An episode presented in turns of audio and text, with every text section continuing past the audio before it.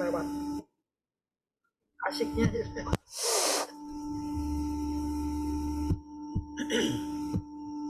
Oke kak, kita mulai ya sambil menunggu teman-teman yang lain karena memang ter terbiasa kami mulai 7.10 mungkin ya. Ya, uh, selamat pagi sahabat Sulu Keluarga. Kita bertemu kembali dalam Kultur Parenting Pagi edisi hari Jumat tanggal 14 Juli. Wah, sudah 14 Juli. Sudah tengah bulan ceritanya. Uh, pagi ini masih dalam tema yang kita uh, gaungkan di bulan ini yaitu ketangguhan keluarga. Kita akan berbincang dengan Kak Tri Gunadi. Nah, teman-teman, mohon ini waktu ini dimanfaatkan dengan sebaik-baiknya karena Kak Trigunaci yang 755 harus uh, menghentikan kegiatan kita pagi ini karena beliau jam 8 sudah harus menemui pasiennya ya. Dari nanti jam 8, 755 kita kita uh, berhenti. Dan pagi ini kita akan bicara tentang membangun ketangguhan, ketangguhan dalam keluarga istimewa. Nah, ini benar-benar Kak Trigun yang pantas berbicara tentang ini. Silakan Kak Trigun. Oke, baik. Uh, selamat pagi buat para sahabat seluruh keluarga semuanya. Dan kita ada di kultur parenting pagi, di mana pagi ini kita akan membahas tentang bagaimana membangun ketangguhan keluarga spesial. Nah, tema yang uh, sebenarnya harus uh, dipunyai oleh semua keluarga, semua keluarga ya. Jadi tidak hanya spesial karena sometimes uh, nantinya suatu saat siapa tahu kita nggak bisa memilih. Jadi kita tidak bisa memilih menjadi orang tua yang ternyata mempunyai anak spesial kita nggak tahu kita nantinya kena stroke akhirnya hemiplegic misalnya gitu.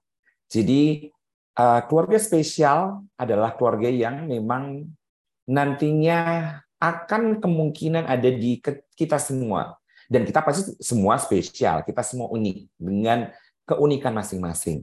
Nah, kita ngomongin dulu nih tentang definisi keluarga spesial itu apa. Keluarga spesial adalah Ah, keluarga yang mempunyai anggota keluarga yang secara signifikan berbeda dengan individu tipikal lainnya.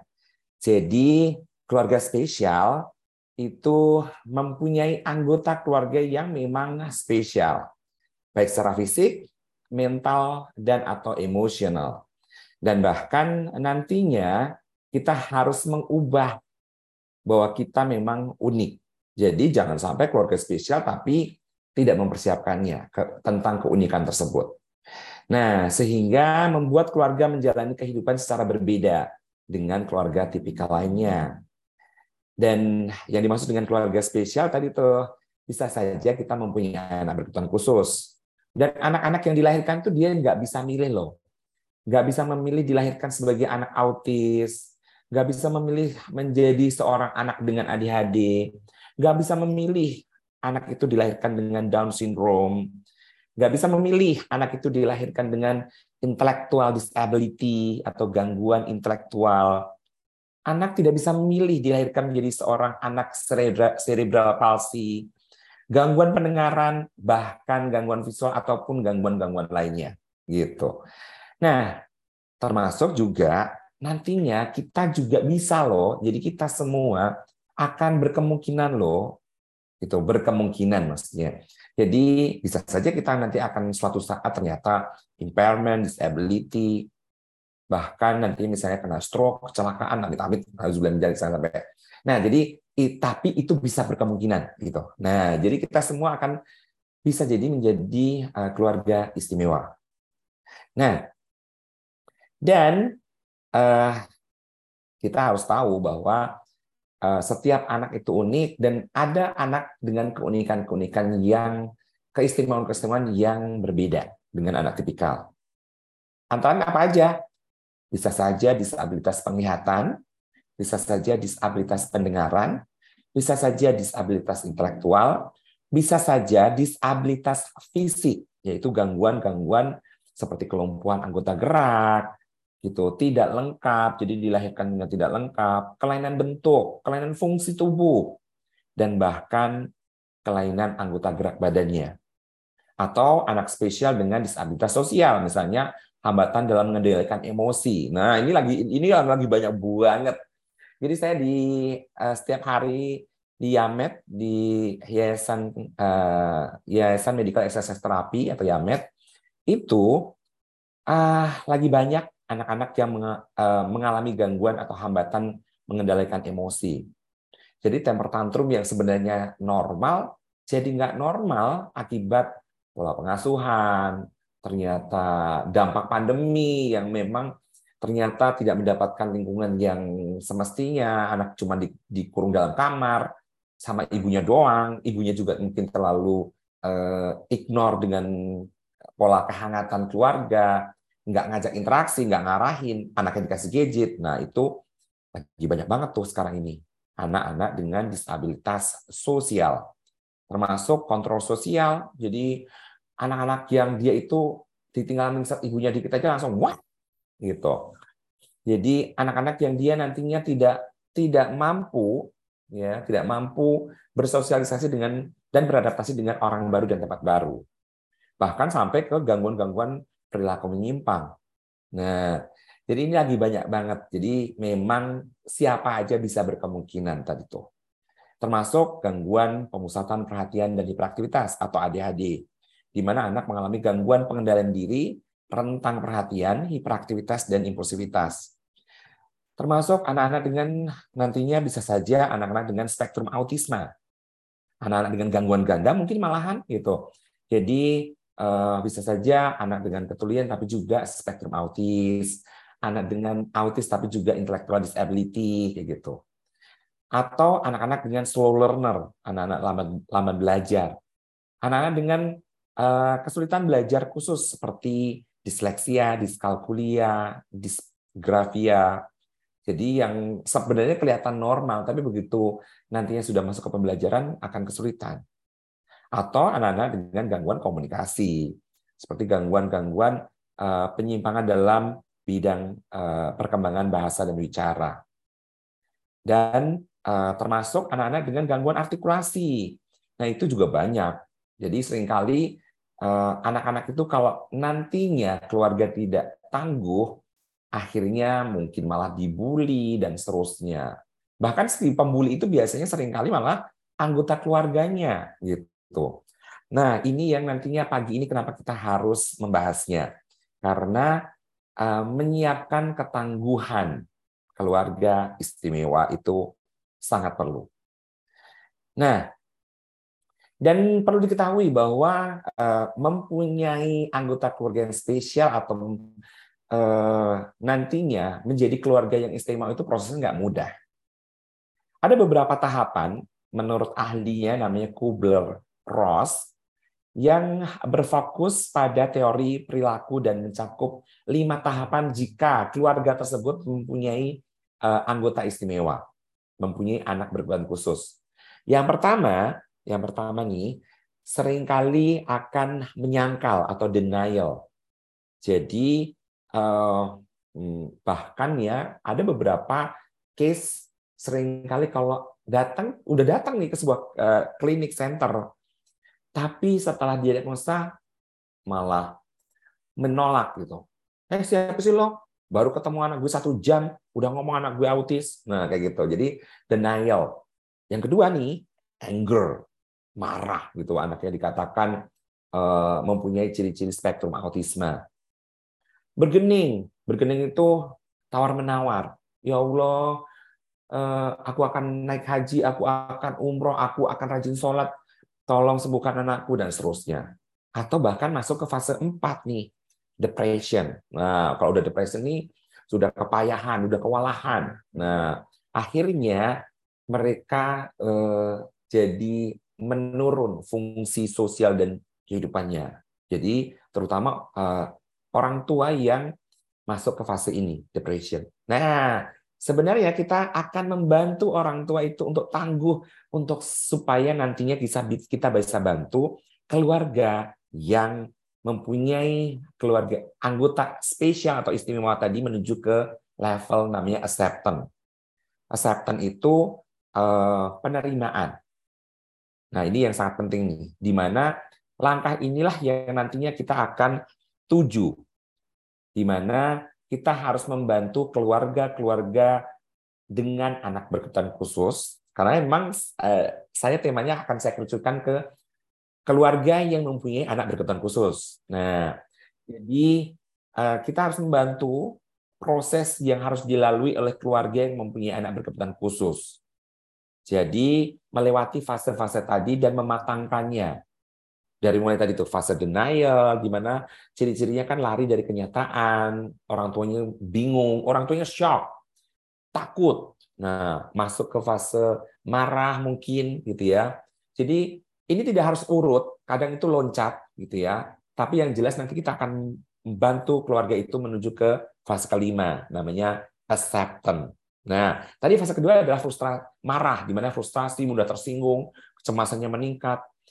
Fase ketiga tawar-menawar tadi atau bergening tadi itu, di mana berjuang untuk mencari kebermaknaan, mencari tahu orang ke orang lain, dan menceritakan kisahnya bahwa aku punya anak begini. Nah, itu bergeni atau tawar-menawar. Nah, fase yang keempat tadi itu yang sering kali ini banyak kasus-kasus uh, orang tua atau keluarga yang mempunyai anak berkebutuhan khusus kewalahan, putus asa, ingin marah, ingin menghindar. Dan kita harus bantu menuju ke yang nomor lima, yang tahapan kelima namanya acceptance, di mana mencari tahu kemungkinan-kemungkinan jalan keluar terbaik. Jadi kalau sudah termasuk ke dalam kategori acceptance, orang tuanya sudah mencari tahu menyusun rencana baru, move on. Nah, itu yang nantinya akan sangat diperlukan. Nah, uh, ini yang kemungkinan banyak kita akan temui, gitu ya. Dan tidak sedikit loh. Jadi eh, keluarga-keluarga yang mempunyai anak istimewa, anak berkebutuhan khusus itu prosesnya itu bahkan sampai ke bisa saling menyalahkan. Jadi karena ketidaktahuan, gitu ya, egonya masing-masing, gitu ya, saling menyalahkan bila tidak memahami akan uh, keluarga istimewa atau anak berkebutuhan khusus tadi, saling mengatakan ini nih karena keturunan keluarga lo nih gitu, garis keturunan kamu nih gitu. Dan bahkan tidak sedikit sampai pada perceraian orang tua. Dan itu yang banyak saya temuin di sehari-hari. Dan bahkan ada ada juga yang tidak sedikit memang lagi dalam penyelesaian kehidupan pernikahan atau ada di fase penerimaan dan penyesuaian dari mertua, di mana begitu punya anak spesial, mertuanya ngomong ini keturunan lo nih, dan ditutup-tutupin sering kali. Atau mungkin bahkan mertua malah gini, ah biasa aja, anak begitu tuh cuman nakal dikit, gitu. Jadi sering kali nantinya ada banyak eh, tadi proses-proses yang lagi memang dalam penerimaan dan penyesuaian dengan mertua, kakak, adik, teman, tetangga kayak gitu. Dan yang paling sering serem itu adalah stigma ini nih. Stigma ini yang sering kali menjadi uh, momok gitu ya. Stigma bahwa ketempelan lah gitu. Ini keturunan keluarga kamu lah kayak gitu tuh. Itu yang sering kali menjadi momok atau stigma tadi tuh. Nah, berikutnya adalah proses yang kita juga sering kali temui uh, keluarga di mana uh, sudah fase di uh, sudah ada berada di fase depresi tadi tuh menyebabkan murung, hilang motivasi hidup, merasa bersalah yang berlebihan dan bahkan bisa ke fase-fase yang ciri-cirinya tadi itu putus asa, khawatir, merasa bersalah, tidak tidak berharga, hilang motivasi, kecemasan yang berlebihan, perubahan mood, perilaku, perubahan pola makan, perubahan tingkat percaya diri, dan bahkan merasa tidak berdaya. Itu eh, fase-fase yang nantinya kita harus membantu kenapa ketangguhan keluarga istimewa itu sangat penting. Nah, berikutnya nih, ini yang sering kali tidak, yang banyak juga kita jumpain gitu ya. Jadi keluarga yang mempunyai anak berkebutuhan khusus itu ketidakpahaman atas jadi ketidakpahaman atas uh, anak berkebutuhan khusus itu sendiri. Jadi akhirnya apa? Bahkan itu dilakukan oleh si keluarganya malahan. Ini anak nakal nih, anak malas nih, anak bodoh nih, kayak gitu. Dan akhirnya apa? Anaknya dimarahin, anaknya dibentak, anaknya diberikan punishment, bahkan sampai yang hukuman fisik. Dan bahkan nih kalau uh, nih teman-teman seluruh keluarga yang beberapa minggu lalu baca Astagfirullahaladzim sampai lo ya anak speech delay dibunuh oleh orang tuanya sendiri gitu. Itu yang sangat mengenaskan. Itu kenapa? Karena tadi ini ketangguhan keluarga itu sangat penting. Jadi ketidaktahuan, ketidaktangguhan tadi itu yang menyebabkan kasihan anak-anak berkebutuhan khusus. Nah, jadi keluarga dengan anak berkebutuhan khusus itu, nih ketangguhan orang tua ini sangat penting. Ketangguhan orang tua inilah yang menjadi modal dasar untuk menjadi ketangguhan keluarga. Ketangguhan orang tua akan menentukan kualitas pengasuhannya. Jadi orang tua yang tak nggak tangguh itu pasti akan terjadi keroposan keluarga. Orang tua yang nggak tangguh itu pasti akan merosot pola pengasuhannya dan bahkan mungkin malah merusak anak tanpa sadar. Manjain, mungkin malah diabaikan. Jadi ada dua kutub yang di satu sisi sini nantinya manjain, ngasih apa yang dia mau, nggak ngarahin, nggak konsisten aturan di rumah, atau di satu yang sisi ini nih, di mana mengabaikan, nggak peduli, masa bodoh, kayak gitu tuh. Nah itu yang nantinya akan sangat-sangat kasihan karena kenapa? Kehangatan keluarganya jadi rusak. Terus rasa amannya juga akan pasti akan uh, di dalam keluarga tersebut bahkan si anaknya jadi akan terjadi kemerosotan. Kepercayaan, afeksi positif. Jadi sering kali jadi nantinya uh, negatif aja gitu. Nggak ada yang namanya afeksi positif. Bahkan yang di nomor lima adalah ketanggapan. Ketanggapan atas masalah-masalah kecil sampai masalah besar. Karena mempunyai anak-anak berkebutuhan khusus, misalnya contoh autistik gitu ya. Masalah kecil, jadi mulai yang anaknya tantrum, gitu ya, ngamuk, mecahin barang, mecahin TV, gitu. Sampai ke akhirnya anak itu tidak mendapatkan terapi, tidak mendapatkan treatment. Jadi dianggapnya, ah yang penting lo hidup, gitu. Nah itu yang sering kali nantinya kita perlu bantu. Dan berdampak pada daya juang si orang tua atau keluarga itu untuk membantu anak mandiri, optimal tubuh kembangnya, menuntaskan masalah harian dan menghadapi tantangan harian anak. Nah, jadi ini yang nanti akan kita tuju, di mana ciri-ciri keluarga yang tangguh. Nah, ciri-ciri keluarga yang tangguh itu satu, setiap anggota mempunyai kemampuan sosial yang baik. Jadi nanti ini yang kita perlu perhatikan. Ini, ini keluarga udah tangguh belum ya? Gitu. Kalau belum tangguh masih cemen, masih kropos, waduh, itu yang perlu ditangani terlebih dahulu. Dan saya berprinsip dan kami pun berprinsip biasanya kami bersama yayasan itu uh, berprinsip bahwa jangan ditolong dulu anaknya. Pertama kali menolong adalah keluarganya dulu. Jadi ayah ibunya dulu yang ditolong. Jadi kalau anak orang tua itu ngo uh, bermindset bahwa ini anak gue kayak TV nih yang gue bawa ke sini, lo beresin, gue ambil, selesai gitu. Ah, tunggu dulu. Jadi itu yang perlu diberesin bukan anaknya tapi orang tuanya. Orang tuanya dulu yang diberesin gitu. Nah, jadi karena keluarga ini tadi, keluarga yang tangguh ini penting sekali makanya setiap anggota keluarga itu harus mempunyai kemampuan sosial yang baik. Mampu berinteraksi positif lah. Jadi interaksi positif itu diperlukan sekali. Nah, yang kedua, terampil dalam memecahkan masalah.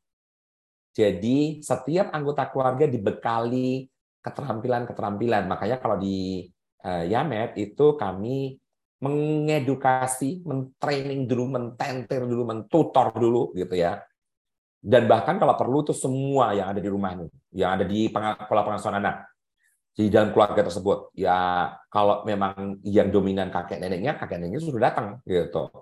Jadi semua bukan hanya orang tua, tapi terutama orang tua gitu. Jadi orang tua dan keluarga itu harus diajarkan untuk terampil dalam memecahkan masalah. fleksibel dan tidak kaku. Jadi harus fleksibel tidak kaku. O A, O B, O C, opsi-opsi harus diberikan. Karena tidak di dalam penanganan anak berkebutuhan khusus itu nggak nggak satu tambah satu sama dengan dua gitu. Tidak dua tambah dua sama dengan empat karena harus benar-benar disesuaikan anak per anak.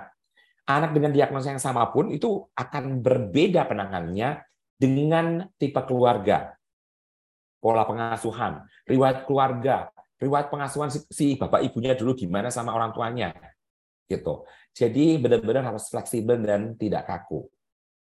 Nah, yang ketiga, ciri keluarga yang tangguh itu adalah yakin akan kemampuan diri sendiri. Jadi, keluarga tersebut mandiri, bertanggung jawab, percaya diri saat menghadapi tantangan. Jadi, menganggap itu adalah sebuah challenge, bukan cobaan, bukan uh, musibah. Nah, itu tuh. Itu yang sangat penting sekali. Dan uh, ketangguhan keluarga itu sangat tergantung loh pada keyakinan antara lain, nih ada tiga nih ya. Yang pertama, I have. Jadi yang dipunyai. Jadi keluarga yang tangguh itu sangat tergantung pada memperoleh atau tidaknya dukungan dari orang lain. Jadi tadi tuh yang case di mana mertuanya malah nyalahin, mertuanya tidak mendukung. Nah, itu juga akan harus perlu dijadikan eh, poin di mana nantinya Ah, kenapa perlu mendapatkan dukungan dari orang lain. Nah, ada orang yang dapat dipercaya, yang tahu keterbatasan dirinya, yang menjadi contoh dalam mengatasi masalah, dan dapat membantu. Dan ini uh, yang selalu kami uh, sosialisasikan bahwa kita sebagai profesional itu tuh selalu welcome, membuka tangan kita selebar-lebarnya. Dan bahkan uh, teman-teman kalau um, kenapa saya setiap kali melakukan podcast, bahkan dua kali seminggu kami pasti selalu melakukan podcast, podcast yang ber, yang tidak berbayar atau gratis gitu ya, khusus untuk membahas anak berkebutuhan khusus dan keluarga berkebutuhan khusus ini gitu ya dalam bentuk TikTok live, Instagram live kayak gitu. Kenapa? Karena memang banyak sekali di luar sana keluarga-keluarga orang tua yang tidak mendapatkan dukungan dari orang lain ini. Nah, dan ini yang cukup mengenaskan akhirnya. Karena kenapa? Merasa ibu berjuang sendiri, nah itu tuh yang harus benar-benar kita tolong. Karena dengan kita berada di sisi mereka, mereka akan kuat. Nah, itu tadi I have. Yang kedua, I am. Ada keyakinan dalam diri, percaya bahwa diri patut dicintai. Memiliki arti, mampu menunjukkan perhatian, menghormati diri dan orang lain, bertanggung jawab dengan yang dilakukan, yakin semua krisis dapat diatasi. Itu penting. Jadi setelah I have, jadi dibuat dirinya strong gitu. I am. Dan harus diucapkan. Jadi kalau bisa nih nantinya diucapkan bahkan kalau perlu setiap pagi. Jadi orang tua berkebutuhan khusus itu nanti harus mengucapkan setiap pagi. Aku percaya, aku bisa. Aku bisa melalui ini. Aku kuat gitu. Aku bertanggung jawab dan aku yakin ini bisa selesai. Gitu. Itu I am. Nah, tadi I have, I am, I can. Nah, jadi saya mampu melakukan sesuatu. Jadi mampu mengungkapkan hal yang mengganggu, menemukan cara mengatasi masalah. Nah, mengontrol diri saat akan melakukan hal yang berbahaya atau tidak baik. Tahu kapan harus berbicara atau bertindak, mampu temukan seseorang yang akan dapat membantu atasi kesulitan.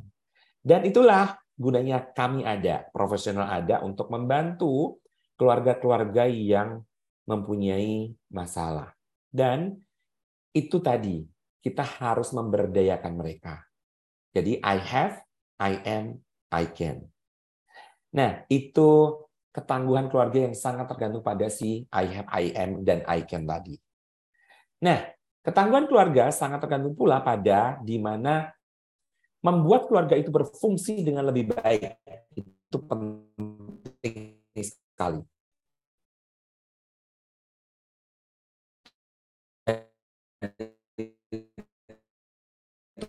Itu dua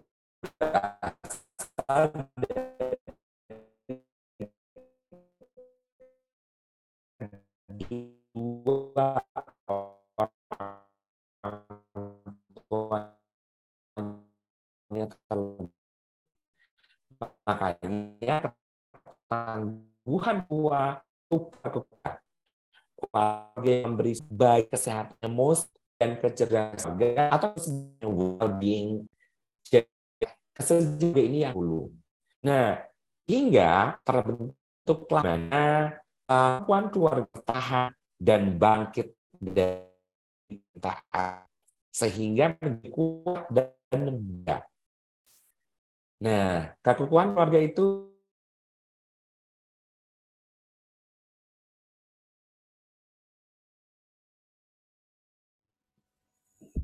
Wah, sinyal Kak Trigun sepertinya ya bermasalah ya. Kak Trigun, sinyalmu tadi sempat kelempar Kak Trigun terus masuk lagi. Kak Deli boleh langsung dijadikan co-host lagi Kak Trigunnya kayaknya sinyalnya masih masih ini. Sudah. Oke. Sepertinya sinyalnya masih ini ya terganggu ya. Kak Trigun di ini dulu apa di unmute dulu Kak Trigun. Oke. Kalau Afli sudah baik, sudah bagus belum sinyalnya? Ya, udah lumayan lumayan tadi Oke, oke. Ya, mohon maaf nih. Tadi ini ya, kita sudah sampai di item-item ketangguhan keluarga ya. Oke, saya lanjutkan lagi. Bahwa eh, sudah cukup tertangkap kalau Afli? Halo, Kak? Ya, bisa. Udah kelihatan. Oke, okay, baik. Ya, saya lanjut lagi ya. Jadi, nanti yang akan sangat penting adalah kita harus um, menguatkan kekekuhan keluarga itu.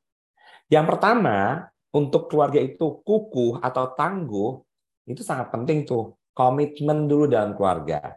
Makanya sering kali yang akan saya pertama kali saya uh, tanyakan kepada keluarga adalah komitmennya komitmen ayah, ibunya, dan orang-orang rumah lah gitu ya. Jadi komitmen satu yang sering kali menjadi masalah juga ya. Komitmen siap nggak jual TV-nya di rumah gitu. Saya nggak babi-bu lagi. Saya nggak akan sarankan uh, kurangin TV, kurangin jam TV. No. Untuk anak berkebutuhan khusus jual TV-nya. Komitmen nggak menjual TV-nya gitu. Karena sering kali keluar uh, orang tua itu excuse terhadap hal itu. Jadi katanya, ah udah ah kasihan ah nggak ada hiburan. Emang hiburan jadi TV doang? Kan enggak gitu. Jadi komitmen dulu dalam keluarga. Nah, dan nanti komitmen lain-lainnya itu banyak banget kalau nanti kalau berhubungan dengan uh, berkebutuhan khusus gitu ya. Anak berkebutuhan khusus nanti komitmen apakah bersedia menjual TV-nya. Komitmen melakukan pengaturan makanan kepada anaknya. Bahkan termasuk kedua orang tuanya gitu tuh. Lah ngomong anaknya nggak boleh makan mie, malah orang tuanya yang makan mie di depan anak gitu tuh. Jadi itu yang nantinya komitmen dulu si orang tuanya. Siap nggak gitu. Kalau nggak siap ya akan sulit untuk membantu anak berkebutuhan khusus atau bahkan tadi keluarga berkebutuhan khusus. Nah, jadi komitmen tadi dalam keluarga. Yang kedua, saling memberikan apresiasi. Siap nggak saling memberikan apresiasi? Misalnya Bunda hari ini udah bagus loh. Terima kasih ya Bunda ya kayak kayak gitu. Terima kasih ya Ayah ya gitu. Jadi antar anggota keluarga siap nggak memberikan saling memberikan apresiasi dan tidak menyalahkan itu. Jadi harus saling memberikan apresiasi dan punya waktu kumpul bersama. Jadi siap nggak punya waktu kumpul bersama karena minimal uh, sehari dalam dalam sehari itu punya waktu minimal 30 menit untuk carpet time family namanya. Jadi kumpul. Jadi itu yang nantinya akan sangat penting, punya waktu untuk kumpul bersama. Penguatan spiritual ini yang sangat penting juga. Jadi jangan dianggap. Nah, dan di, di negara Indonesia itu yang untungnya ya, kan Indonesia ini adalah negara yang punya agama gitu. Beda sama mungkin gitu ya di negara-negara lain yang dia ateis gitu. Itu akan sangat sulit sekali membantu keluarga-keluarga yang memang sudah uh, tidak punya keyakinan itu akan sangat sangat sangat sulit. Di Indonesia itu uh, alhamdulillahnya adalah keluarga-keluarga uh, yang memang mempunyai eh, penguatan spiritual yang nantinya akan membantu keluarga-keluarga yang berkebutuhan khusus. Yang selanjutnya adalah menyelesaikan konflik dan tekanan dengan efektif. Jadi eh, kekukuhan keluarga itu sangat penting untuk dibekali antar eh, keluarganya. Gitu. Setiap anggota keluarga kemampuan dalam menyelesaikan konflik-konflik harian, konflik-konflik kecil, konflik dengan anak, anak gontok-gontokan, anaknya maunya eh, ini, gitu kok, cranky, tantrum, tidak teraras, mau sendiri, hiperaktif, kayak gitu kok. Jadi konflik-konflik harian bahkan tekanan, tekanan dari luar, tekanan dalam keluarga itu dengan efektif. Dan itulah kenapa pentingnya dukungan profesional. Gitu. Dan yang terakhir adalah mempunyai habit positif. Jadi keluarga-keluarga yang uh, istimewa atau mempunyai anak berkebutuhan khusus itu harus mempunyai habit yang efektif dari mulai bangun pagi, mungkin ibadahnya rutin gitu ya. Jadi harus memang harus rutin gitu ya, harus benar-benar Eh, menguatkan dulu habit-habit positifnya. Bangun pagi, tidur cukup, ibadah uh, uh, selalu on time gitu. Terus ikut dalam komunitas uh, anak berkebutuhan khusus, aktif di dalam masyarakat, aktif mencari informasi dan tidak uh, tidak uh, mengambil atau harus benar-benar komunikasi yang efektif dengan anggota keluarga termasuk komunikasi efektif dengan profesional itu juga sangat penting. Nah, jadi itu yang pentingnya meningkatkan kekukuhan keluarga anak yang mempunyai anak berkebutuhan khusus. Oke, itu aja dari saya, Kak Lovely. Nanti kita akan lebih banyak bahas di saat sesi tanya jawab. Nah, jadi saya kembalikan lagi ke Kak Lovely. Ya, seperti biasa ya, komplit, plit, plit. Aduh, aduh, aduh. Dudukku nyaman nih.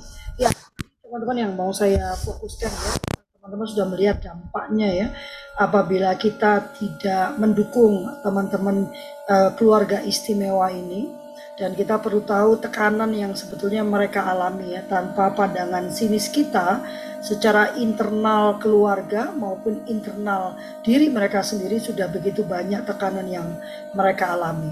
Uh, saya bicara begini karena sebagai komunitas, sebagai masyarakat kita punya tanggung jawab yang besar gitu ya untuk membantu keluarga-keluarga istimewa ini juga menjadi tangguh. Wow, luar biasa. Bagaimana? Apakah ada pertanyaan? Hari ini luar biasa ya, begitu banyak yang bergabung. Kak Irwan, Kak Irwan ada di situ? Dokter Ferry, apa kabar?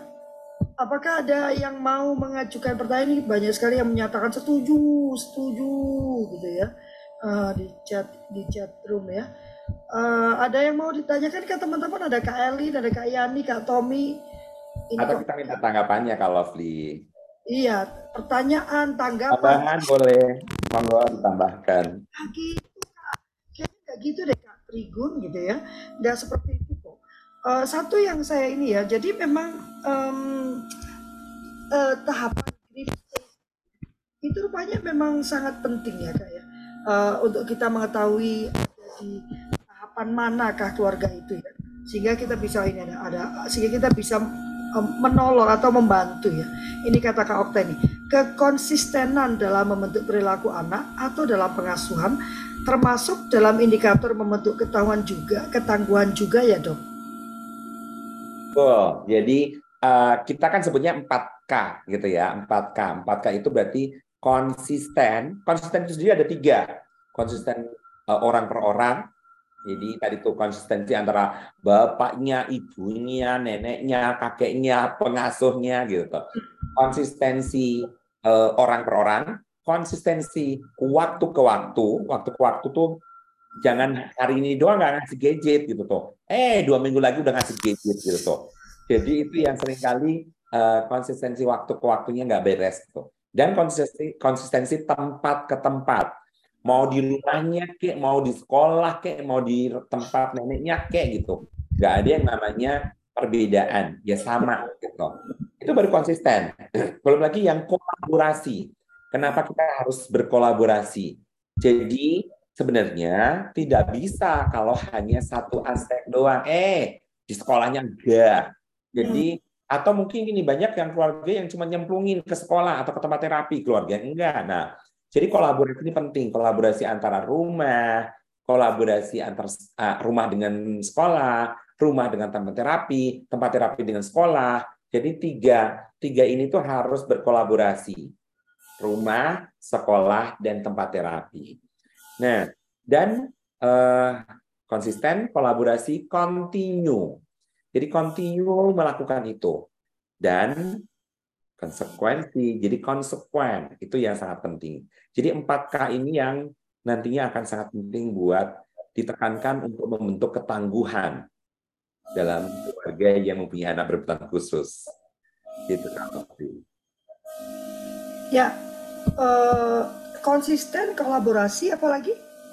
Continue. Continue. Dan konsekuen.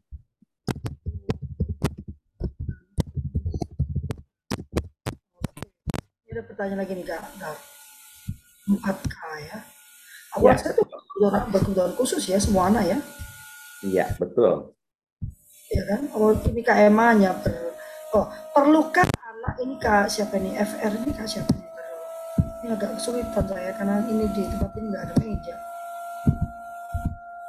Uh, perlukah anak mengetahui tentang hasil diagnosis atas kebutuhan khusus dirinya?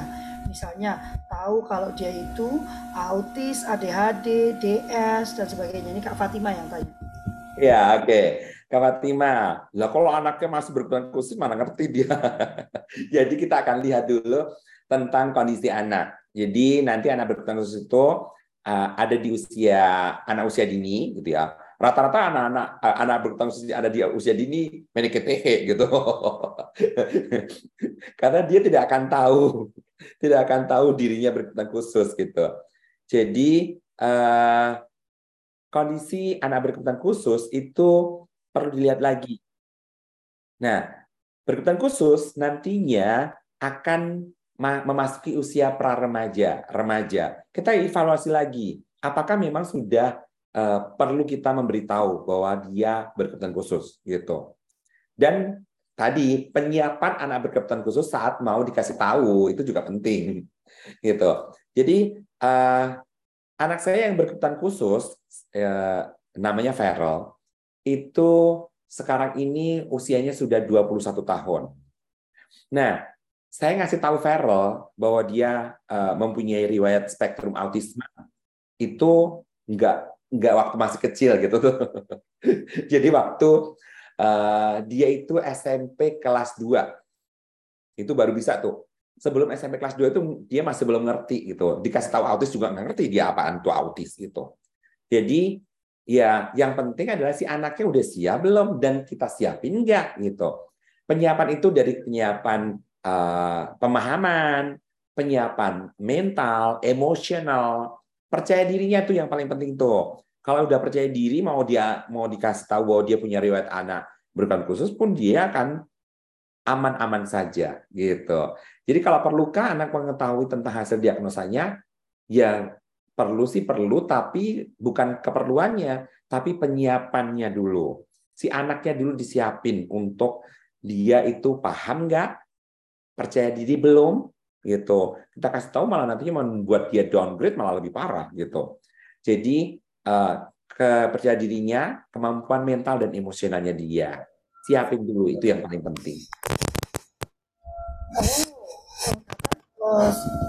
Aku nggak pernah kepikir kasih tahu ada kebutuhan khusus ya. Aku tuh bang aneh ya mak. Aku tuh memang ini saya cuma bilang kamu tuh unik gitu.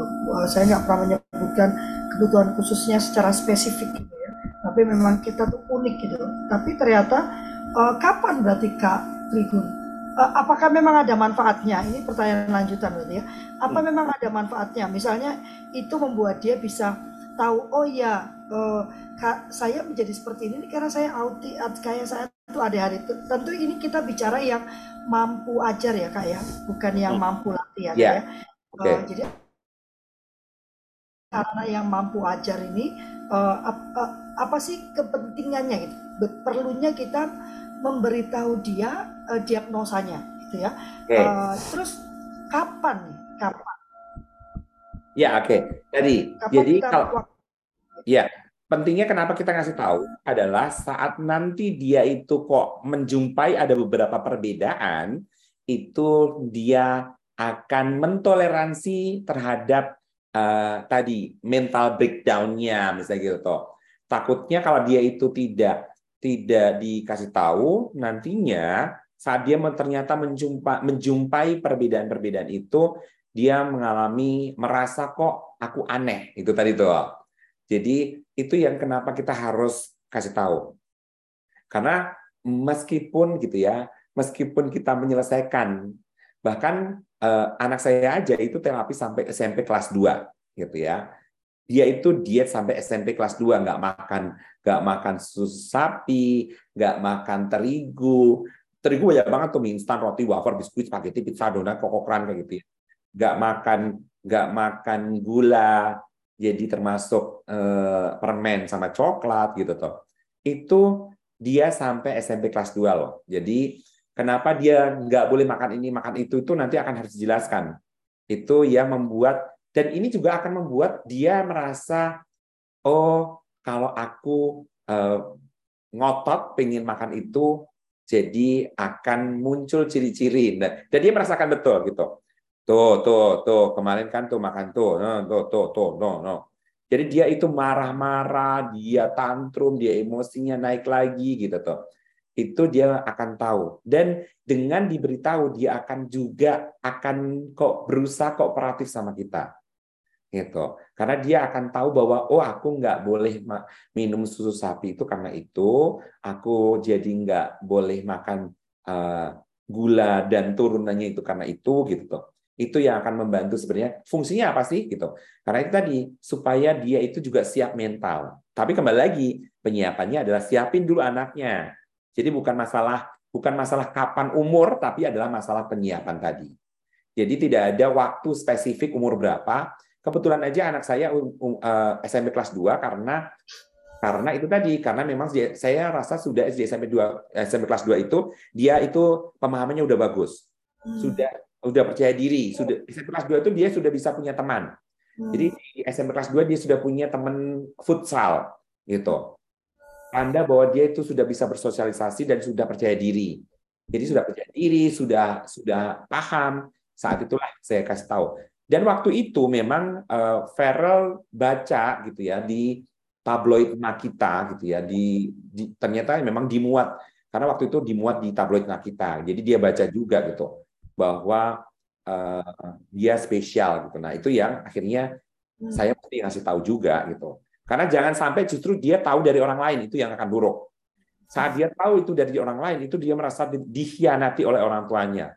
Merasa hmm. orang tuanya pembohong, orang tuanya ini itu nah gitu. Itu yang sangat penting kenapa kita yang ngasih tahu dan itu harus orang tuanya yang ngasih tahu. Hmm. Ini ada pertanyaan menarik Kak Jadi uh, oke, okay. kesimpulannya uh, perlu tidak perlu itu tergantung kebutuhan anaknya ya. Karena ya, penerimaan diri itu kan tidak berarti kita harus me melabeli dia ya. Penerimaan itu lebih pada uh, bahwa inilah dirimu, ini bukan satu keburukan, tinggal kita bagaimana uh, lewat diri yang kita miliki itu menjadi uh, pribadi yang baik gitu kan. Uh, jadi uh, bukan labelnya yang di yang menurut Kak Trigun tadi dipentingkan, tapi uh, menyiapkan anak bukan untuk menerima label tapi menyiapkan anak untuk menjalani hidupnya gitu ya kak kak Betul. baru nanti kalau uh, kesiapan itu sudah muncul dan anak mempertanyakan label yang yang yang dia baca atau dia dia identifikasi kok mirip-mirip kayak saya ya itu baru kita uh, memberitahu gitu ya kak Tribun ya. Ya sepakat. Ini kayak pertanyaannya menarik Kak Tegun dan saya pertanyaannya. Dengan ikut terapi, kira-kira sampai kapan penyembuhannya? Apakah bisa diperkirakan Kak? Oke, baik. Jadi sebenarnya penyembuhan habis ya. terapi. Jadi gini, jadi sebenarnya nanti kita akan bagi antara di anak berkebutuhan khusus itu, apakah uh, itu sebuah keterlambatan apakah sebuah disorder atau gangguan. Jadi nanti akan terbagi menjadi apakah dia itu delay, apakah keterlambatan, apakah disorder atau gangguan. Nah, kalau delay itu kita tugasnya hanya mengejar, mengejar milestone. Milestone sensoriknya, milestone motorik kasarnya, milestone motorik halusnya, milestone motorik oralnya, kemampuan makan, gigit, ngunyah, nelan makanan, kemampuan milestone bicara dan bahasanya, milestone kognitifnya, milestone konsentrasinya, memorinya, milestone problem solvingnya, nah kayak gitu. Itu pada anak-anak yang dia delay. Tapi pada disorder itu kita nggak akan ngomongin tentang sembuhnya gitu. Karena itu tadi ini adalah gangguan bukan penyakit gitu ya. Kalau penyakit adalah sembuh tidak sembuh. Ini adalah gangguan di mana kita itu adalah harus mengoptimalkan ke perkembangan tadi. Nah, kapan kapan sangat tergantung pada satu diagnosanya apa, dua derajat, apakah mild, moderate atau severe gitu. Terus jangan dijawab kalau ada orang keluarga nanya begitu. Karena kenapa? Karena ya akan berusaha keluarga itu sendiri bukan kita. Jadi tergantung tadi ketangguhan dalam keluarga tersebut. Jadi kapan itu tergantung depend on ketangguhan tadi. Kalau kita bilang, oh dua tahun lagi ternyata memble keluarganya, ngasih gadget, nggak di makanannya tidak diatur, anaknya bangun semau-mau dewek gitu toh. Nggak ada aturan, nggak ada jadwal. Sudahlah. Kata dua tahun tadi sebenarnya nggak ada artinya apa-apa gitu. Jadi eh, sebenarnya kalau untuk ngomongin tentang eh, kapan itu ya tadi kembalikan lagi ke ketangguhan keluarga gitu. Jadi kita itu menyiapkan ketangguhan untuk mengejar bersama-sama, bukan kapan diserahkan sama orang gitu. Jadi tidak akan ada ditanyakan kepada seorang profesional kapan anak saya selesai gitu. Itu tergantung pada ketangguhan keluarga dan tadi empat kata itu konsisten, kolaborasi, continue dan konsekuen tadi. Kalau Afli kok suaranya oh di mute masih di unmute. Ya. Nah. Konsisten, kolaborasi, continue, konsekuen. Uh, sudah jam 7.55. Oke, konsisten. Oke. Ya, Kak Deli boleh tadi empat kali tadi dicatat ya, Mama kalau suruh ngapain agak-agak ribet. ya, Kak sambil memberikan uh, pesan penutupnya, nanti Kak Deli langsung mengambil foto. Ya, terima kasih banyak. Silakan Kak, karena nanti saya tahu udah itu udah mepet nih waktunya. Oke, okay, baik. Uh, semua semua sahabat seluruh keluarga, terutama kultur parenting pagi hari ini, uh, saya menghimbau, ayo kita harus bantu keluarga-keluarga yang memang mempunyai anak berkebutuhan khusus. Dan bantuan pertama kali kita adalah menguatkan ketangguhan keluarganya. Jadi kita akan bantu anaknya saat sudah keluarganya tangguh. Jadi prioritas pertama adalah ketangguhan ini. Karena tidak ada artinya kita ngotot-ngotot untuk bantuin anaknya sedangkan keluarganya masih tadi, masih memble. Nah, jadi perlunya meningkatkan ketangguhan keluarga. Itu yang luar biasa yang perlu kita upayakan terlebih dahulu. Itu. Itu aja kalau Fi. Semoga bermanfaat. Kak Trigun. Ya, bicara ketahuan keluarga, kita punya webinar internasional tanggal 5 Agustus. Judulnya membangun uh, family agility ship ya. Agility ship keluarga sebagai langkah awal menuju Indonesia tangguh ya. Kembali keluarga dulu menjadi tangguh, maka Indonesia bisa jadi tangguh. Hanya 115 ribu rupiah saja anda bisa mengikuti webinar internasional, disebut internasional karena kita punya expert dari UK, Pak Paul Aitken, aku udah terbiasa semua jadi Kak Paul Aitken yang akan bergabung dengan kita dan menyampaikan konsep agility ship-nya. Uh, juga ada Deputi Pak Ami ya, Deputi dari Bapenas, Pak Jawarsa, Deputi dari BP, BNPB. Saya masih konfirmasi dengan Menteri PMK, Menko PMK dan Menteri Pendidikan.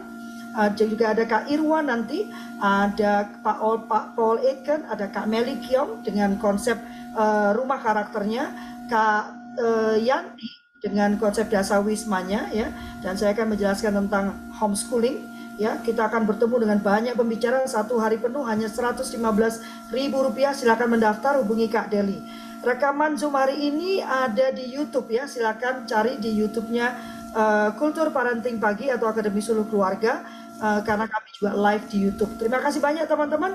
Eh, kami meminta maaf apabila ada pernyataan, perkataan, sikap atau gestur yang kurang berkenan. Kami tidak ingin memojokkan, tidak ingin menghakimi, tidak ingin merendahkan, bahkan bukan bermaksud untuk menggurui. Kami hanya membagikan apa yang menjadi keyakinan kami dan yang kami lakukan dalam kehidupan kami sehari-hari.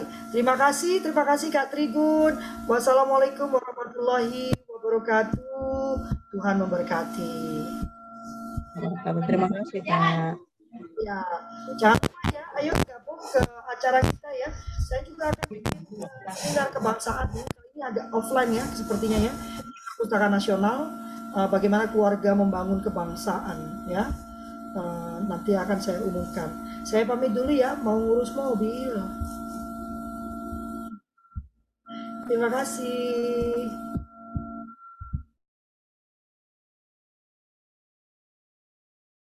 Terima kasih Kak Lovely.